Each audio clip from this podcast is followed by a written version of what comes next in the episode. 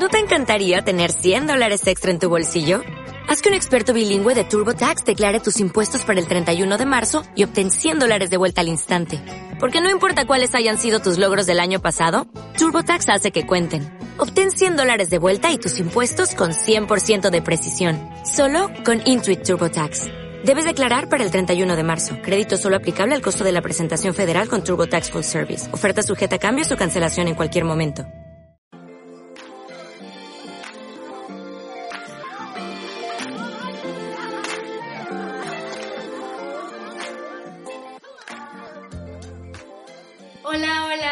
Bienvenidos nuevamente a Infraganti. Este es nuestro quinto episodio y en esta ocasión quiero recordarte que en este podcast hablamos de tabús, porque es importante hablar de los tabús de México.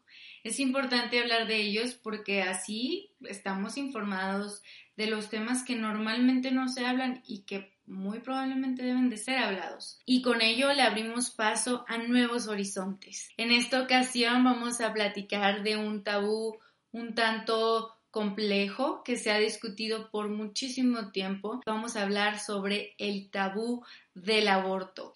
Quiero recordarte que quien transgrede un tabú se convierte él mismo en un tabú. Creo que cada vez abrimos más el diálogo a temas de sexualidad, pero el aborto como experiencia se sigue silenciando. Creo que este silencio se debe a la culpa, a que en este tema se incluyen varios tabús, la muerte, la sangre, el dolor, el sexo, la culpa. El aborto es sumamente culpado en México y el mayor dolor probablemente no se sienta por abortar. El mayor dolor se siente en la culpa, en la culpa que la sociedad te hace cargar. Esto impide comunicar experiencias, informarnos correctamente sobre el tema, actuar y limita los derechos de las personas, específicamente los derechos de las mujeres. El fenómeno amplía las brechas sociales y de género. Se trata de un tema de proyecto de vida, de educación, de salud, pero sobre todo del respeto a los derechos humanos, el respeto a los derechos de las mujeres. En esta ocasión tenemos a Alexis de Anda. Es un gusto tenerte aquí, Alexis. Alexis de Anda es una mujer comediante ya de años, conductora y también actriz.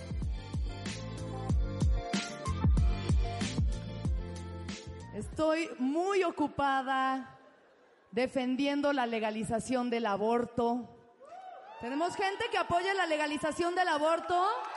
Venga, venga, griten, bebés muertos. Eso, bebés muertos, claro que sí, pues bueno, es lo que son, ¿no? Es lo que son. Sí, es lo que son, ni hablar, ¿no? Ya sé. Y yo de verdad entiendo las creencias, la fe, lo que sea, pero pero me preocupa la gente que cree que legalizar el aborto es como que todos vamos a decir, ¿qué? ¿Ya es gratis? A la chingada, sáquenme este niño de adentro, no me importa.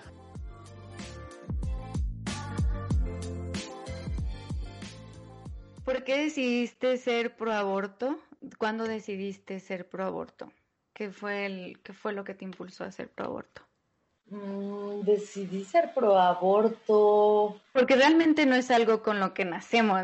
Yo creo que desde que empecé a ver situaciones de amigas cercanas que estaban teniendo abortos, dije, pues claro, ¿no? O sea, güey, tenemos 17, o sea, como que si a mí me pasara, yo también no creo que, o sea, como que eso de chavita que si tendrías un hijo ahorita, pues no, entonces, si no lo tendrías, eso significa que tienes que ser pro aborto, porque pues no lo tendrías, ¿no? O sea, desde las primeras pruebas de embarazo. Yo creo que la primera vez que me tuve que hacer una prueba de embarazo fue cuando me volví pro aborto.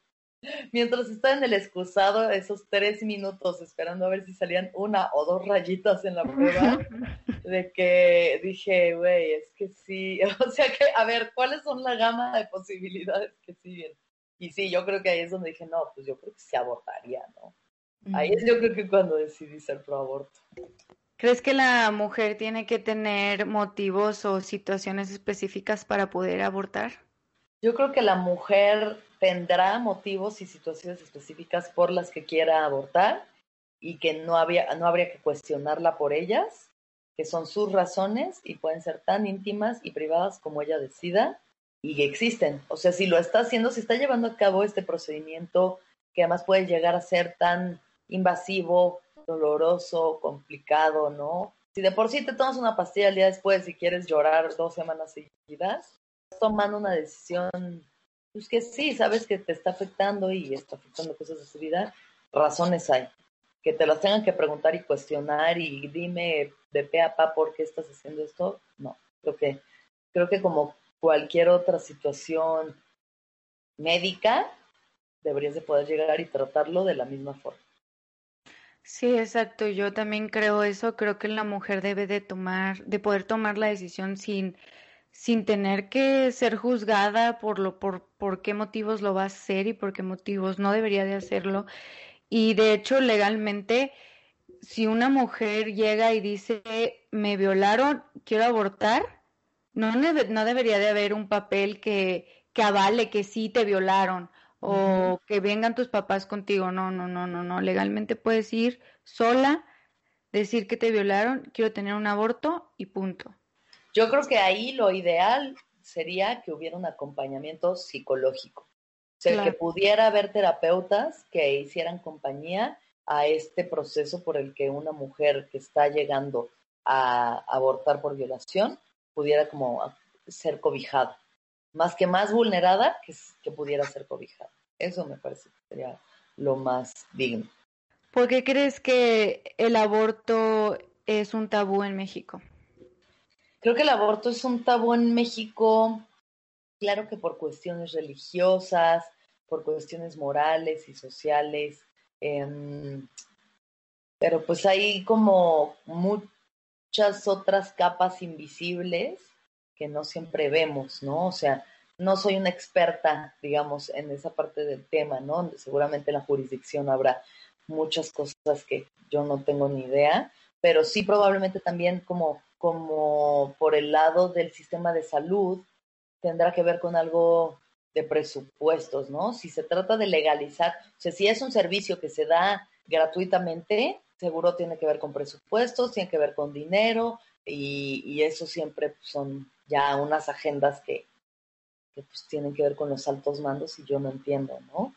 Sí, que creo que en ese tema ya ya hemos avanzado un poquito porque de hecho, no sé por qué no se hizo nota, pero recientemente hubo una jurisprudencia. Una jurisprudencia es una interpretación de la ley en casos aplicados y es parte de la, nueva ley de la, amnistía, de la amnistía en la que tú puedes llegar con tu abogado y decir, sí, yo aborté, pero, o sea, lucharle para que no te metan a la cárcel o para que te salga, sacan de la cárcel. Sí, claro. Obviamente no es algo directamente, sigue siendo ilegal y sigue siendo penado, pero, pero puedes luchar para que no te culpen. Sí, sí, pues aunque sea, digo, ya es de los, sí, un paso. De lo terrible que es, mejor poder como luchar por defenderte de que, que tener, o sea, es que es, es que es absurdo, me parece tan brutal. Sí. ¿Cómo es hacer comedia de un tabú como este? A mí me gusta mucho hacer comedia de temas tabús, porque creo que si tienes una postura clara de las cosas de las que quieres hablar, o sea, si tú como comediante tienes algo, o como comunicador, como persona, si tienes algo por lo cual luchar, es casi como una cuerda tensa en la cual puedes caminar, o sea, es como caminar, hay un camino, hay un camino, o sea, si hay un punto a donde llegar, si hay un objetivo, entonces se abre un camino y hace las cosas como más fáciles y más poderosas. Entonces, para mí las legalizaciones, dígase, legalizar el aborto, el matrimonio igualitario y la marihuana, de entrada, o sea, yo diría todo, pero la marihuana son como tres agendas súper importantes para mí en mi vida como persona. Y ahora, como comediante, puedo hablar de estos temas y entonces eso les da un poder pues, increíble. A mí me da fuerza poder hablar de estas cosas porque sé que no estoy nada más ahí por mi ego, intentando satisfacer mi ego y que la gente vaya y me aplaude porque, ay, qué chistosa soy, sino que estoy realmente defendiendo temas humanos que me parecen importantísimos. Y va más allá de mí, o sea, es algo que me, que trasciende y la trascendencia pues es como lo más sublime a lo que puede llegar el ser humano. Entonces, si yo puedo trascender a través de estas luchas y puedo ayudar a dar un pasito en pro del feminismo, en pro de la legalización de la libertad, entonces lo voy a hacer, lo voy a hacer porque, pues qué mejor, ¿no? Luchar por un mundo mejor. Para mí eso es un mundo mejor, un mundo donde seamos más libres. ¿Y qué respuesta has recibido del público en estos temas y en tu comedia que aparte es tan directa? Pues en general muy buenos, o sea, de los comentarios que me llegan directamente a mí, 95-98% de los comentarios son buenos, porque pues también me siguen personas que están alineadas con mi discurso, ¿no? Les gusta de lo que hablo y, y están como que, ah, sí, yo también apoyo esto, entonces de qué chido, me reí mucho, me gustó mucho como tu manera de acercarte al tema. Em, de pronto hay personas que se ofenden, que no les gusta, hay que entender que hay mujeres que han pasado también por situaciones traumáticas y dolorosas en las que abortar no les parece un chiste y les parece pues, una tragedia, ¿no? Porque sí lo ha sido. Por ese lado, sí, como yo diría, mayoría de comentarios buenos y una minoría no buenos. Y luego no me meto a ver ahí en YouTube y en Facebook si la gente está opinando porque solo voy a ver lo peor, o sea, voy a salir en barra de mierda de que me metí a una página de YouTube a ver qué opina la gente y la gente opina cosas muy feas. Sí, hasta en las novenas sinfonía de Beethoven opinan cosas feas. no me imagino de mí. ¿Te han cancelado por algún tema? Me cancelaron por, no me cancelaron, me intentaron cancelar unas chicas de Perú por mi especial de Netflix, por mi, el último chiste de mi especial en el que eh, hago unos comentarios que pueden ser vistos como sumamente racistas porque digo que tuve sexo con un negro. Entonces, eso al parecer, eh, en su momento no había pedo porque lo hice hace cinco años. Y eh, además era como desde un contexto, porque yo lo hablé con el productor, o sea, mi productor me dijo, a ver, Alexis, el último chiste lo dejamos porque este especial también va a salir en Estados Unidos. Nos podemos meter en pedos. Y le dije, no, lo vamos a dejar porque es mi chiste más fuerte, o sea, yo sé que cierra bien, papá, papá, ¿no? Como que dije, no, no lo vamos a sacar. Salió el especial, no pasó, a nadie le importó nada y hace dos meses, o sea, cuatro años después, llega una chica y me dice, a mí me parece horrible, no porque que Netflix permite estas cosas, esto es racismo, estamos en pleno Black Lives Matter, con los riots en Estados Unidos y todo eso. Y ya le dije, oye, sorry, lo grabé hace cuatro años, ya no pienso lo mío, o sea, ya no haría este tipo de comentarios bajo la situación en la que estamos ahorita, como crees? La gente evoluciona y tenemos, ¿no? El derecho a, sí, a reestructurarnos. Y ella me dijo, bueno, está bien, gracias por disculparte. De todas formas, yo jamás haría un comentario como esos, ni hace cinco años ni ahorita. Le dije, ay, pues perdón por tener un humor tan negro. Y ya, ahí lo dejamos. Híjole, es que sí, puedes cometer errores, pero pues las personas vamos cambiando y mejorando con el tiempo. Sí o no, o sea, o sí o no, pero bueno, o sea, necesitamos que haya pasado. Si cancelamos el pasado, no tenemos puntos de referencia para ver cómo hemos evolucionado. Entonces, la superioridad moral de la cancelación es eso, es como yo estoy bien y tú estás mal, y no solamente estás mal, no debería de existir tu discurso. Y es como, güey, existan, porque nada más porque tú calles a alguien no deja de existir el racismo, ni el sexismo, ni la violencia O sea, necesitamos saber que estos temas existen y los comediantes lo que hacemos es traer los temas a la luz. O sea, no significa que seas una persona racista, pero traes el tema, eres como ese bufón que caricaturiza el tema para que tú, el, el, público se espeje en él y diga, no mames, si me reí de esto, ¿será que también hay racismo en mí? Oh. Entonces, bueno, eso es lo que yo opino sobre la cancelación. Pues yo espero que sigas hablando de, de, aborto y que cada vez lo hables más, porque creo que es un tema que se tiene que seguir hablando, igual que el feminismo, para acabar con ese tabú tan fuerte. ¿Por qué crees que el aborto debería despenalizarse y legalizarse? Ay, pues para que las mujeres no nos sintamos criminales cada vez que decidamos, decidimos terminar una vida, una vida que no nos sentimos capaces de, criar, para que dichos niños, aquellos que nazcan, sean niños que sean queridos, tengan una vida digna, que no vengan al mundo para ser maltratados o abandonados o, o, que, o que perpetúen justo ese, ese ciclo de dolor, ¿no? Que es interminable en el ser humano, pero, pero creo que pues mientras más preparados estén los padres o más seguros estén de querer esa vida, pues podremos tener una humanidad más, más noble y bondadosa, creo. Para poder eso, tomar decisión sobre nosotros, ser completamente dueñas de nosotras mismas, entender que sí somos dueñas de nuestro cuerpo, que, que todos estos pasos, dígase, eh, legalización del aborto o penalización del acoso y del abuso sexual, todo esto son pasos importantes para la dignificación de la mujer y la igualdad de los géneros.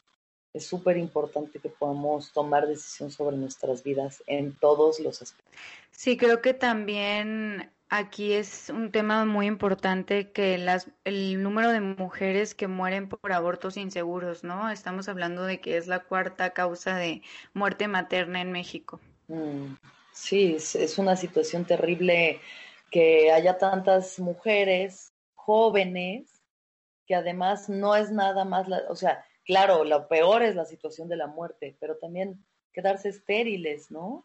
O sea, que porque no quisiste tener un hijo a los 16 y te fuiste a practicar un aborto clandestino que quedó mal hecho, que te dio una infección, etc., ah, ya no vas a poder tener hijos nunca. se te ha quitado esa oportunidad. Entonces creo que sí, sí es una cuestión que es salud pública, 100% salud pública. ¿Crees que la legalización y despenalización del aborto terminará con el tabú, con la culpa que sienten las mujeres que tienen abortos inducidos? No sé si termine con el tabú, no sé si lo termine, pero ayudará. Creo que el simple hecho de ya, ya saber que es algo legal, que puedes asistir ¿no? tranquilamente a practicarte un, un aborto, puede ayudar mucho a tu paz mental pero aún así seguro que habrá conflictos interiores, seguro que habrá muchas emociones encontradas. Y lo ideal es no meterle, no echarle más leña a ese fuego que ya de por sí puede ser un proceso sumamente doloroso, que seguro puede haber culpa, que seguro puede haber, no, al final pues sí, si es una vida que habita dentro de ti, pues ¿quién más que una mujer te puede decir lo que es tener vida dentro, no? Sí, seguramente la, la culpa seguirá aunque, aunque se despenalice y se legalice el aborto. Creo que también hay que trabajar mucho en la culpa que sentimos las mujeres de todo. De todo, de absolutamente todo. Sí, sí, somos seres muy culpígenos. Los seres humanos somos muy culpígenos porque la culpa es una forma fácil de manipular a la gente y de mantenerla como aplacada o por eso las religiones infligen tantísima culpa sobre las personas. Es una emoción que pues a, veces es inevitable, pero tampoco es muy productiva, que digamos, la culpa no es muy productiva. Creo que lo ideal es hacerse responsables, ¿no? Asumir responsabilidad de tu tristeza, de tu irresponsabilidad, de tus decisiones, de, de tu inconsciencia, de lo que sea que, que involucre esta y muchas otras situaciones. Pero pues sí, al final yo creo que uno no sabe hasta que, una no sabe hasta que esté en uno de esos procesos, la gama de emociones distintas a las que puede llegar, pero que sea lo, más llevadero posible por parte de, de, las instituciones y del gobierno. Sí. ¿Qué opinas de, de las parejas, de una pareja hombre que es pro vida y que se oponga al aborto?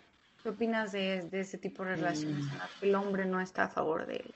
Yo creo que una relación al final sí son decisiones de dos, o sea, al momento de gestar una vida, pues creo que también si tú estás en una relación con alguien con quien gestaste esta vida, tiene que haber un diálogo, tiene que haber puntos de vista, pero sí quien va a cargar ese niño, quien lo va a parir, quien lo va a tener que alimentar, en quien inevitablemente recaerá la mayoría de la responsabilidad sobre la vida es la mujer.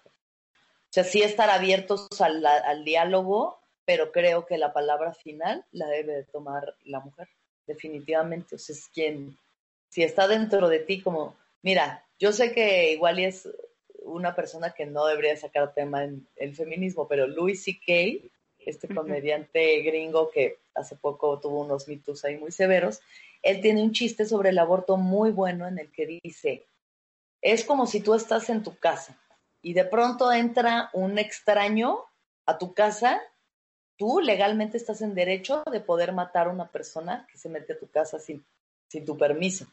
Dice, pues lo mismo con el aborto. O sea, si está dentro de tu casa, tú debes, tienes derecho como de sacarlo de ahí. Pero bajo las, los conceptos del machismo en los que vivimos nosotros, pues muchas mujeres de que, ay, no, es que él sí quiere, entonces pues sí lo voy a tener porque él quiere. Y es como, mmm, amiga.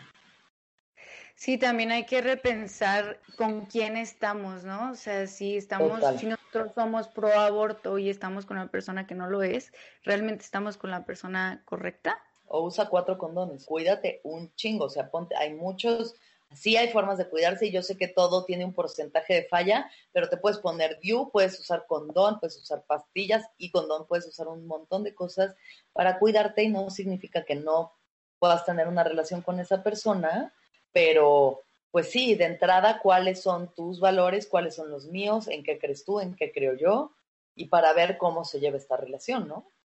Claro. ¿Qué opinas de las personas que son pro vida? Pues es que también están en su derecho. Creo que cada quien está en su derecho de contarse la historia que se quiere contar.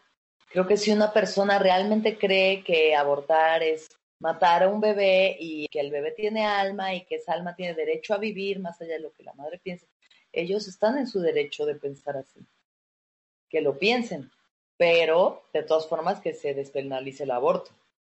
Que ellos sigan pensando que es lo peor y que si quieren irse a parar afuera y así, de que ¿no? O sea, pues bueno, están en su derecho de manifestarse ante lo que creen, pero no por eso no debería ser legal el abortar.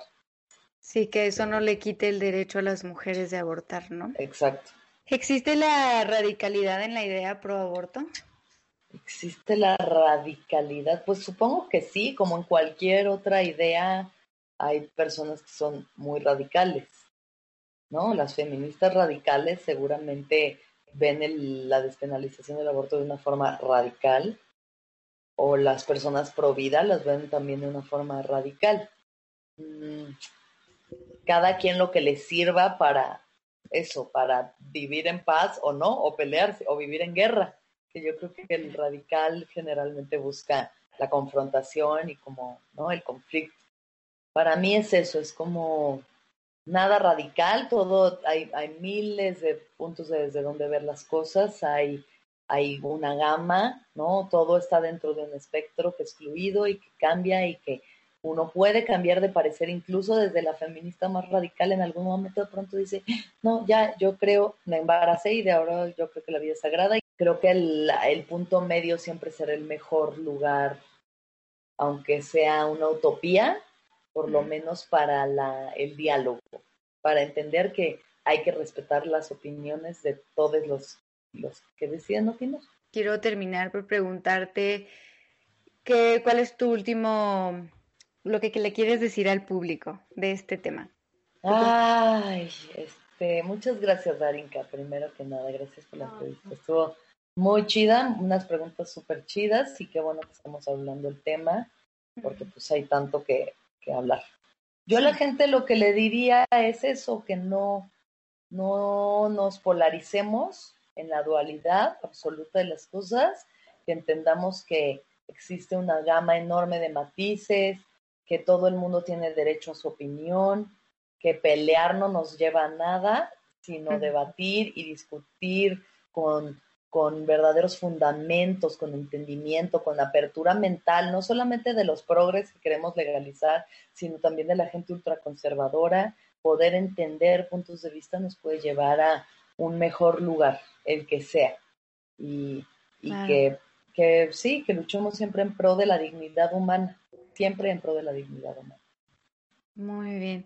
Pues yo para cerrar quiero decir que sí, que es súper importante que existan personas como tú que, que platican de este tema y que aparte lo hacen de una manera tan como graciosa y tan abierta y, y que llegue a impactar a las personas Creo que es súper importante seguir con ello y creo que también existe un gran desconocimiento por parte de toda la sociedad mexicana, pero también de las autoridades y en particular del personal de salud acerca de sus obligaciones, em, de la ley. Creo que es muy importante hablar de que cómo está la ley, cómo debe estar, qué hay que cambiar, cómo es, a qué derechos, qué derechos tenemos, mil cosas. Creo que se imponen requisitos no solicitados por la legislación en los casos en los que ahorita se puede abortar, que obstaculizan el, el, acceso a servicios de aborto, pero también servicios de anticoncepción. En este caso, mucho más también con la pastilla de emergencia. Creo que no existe información y no, no se proporciona como debería. Eh, creo que se permite la desinformación en México y se viola el, el secreto profesional y los derechos. Sí, todo eso, todo eso, Darinka, sí. bueno, pues muchas gracias, Alexis. Fue un gusto platicar contigo. Muchas gracias a ti. Sigue gracias, hermosa. Mil gracias.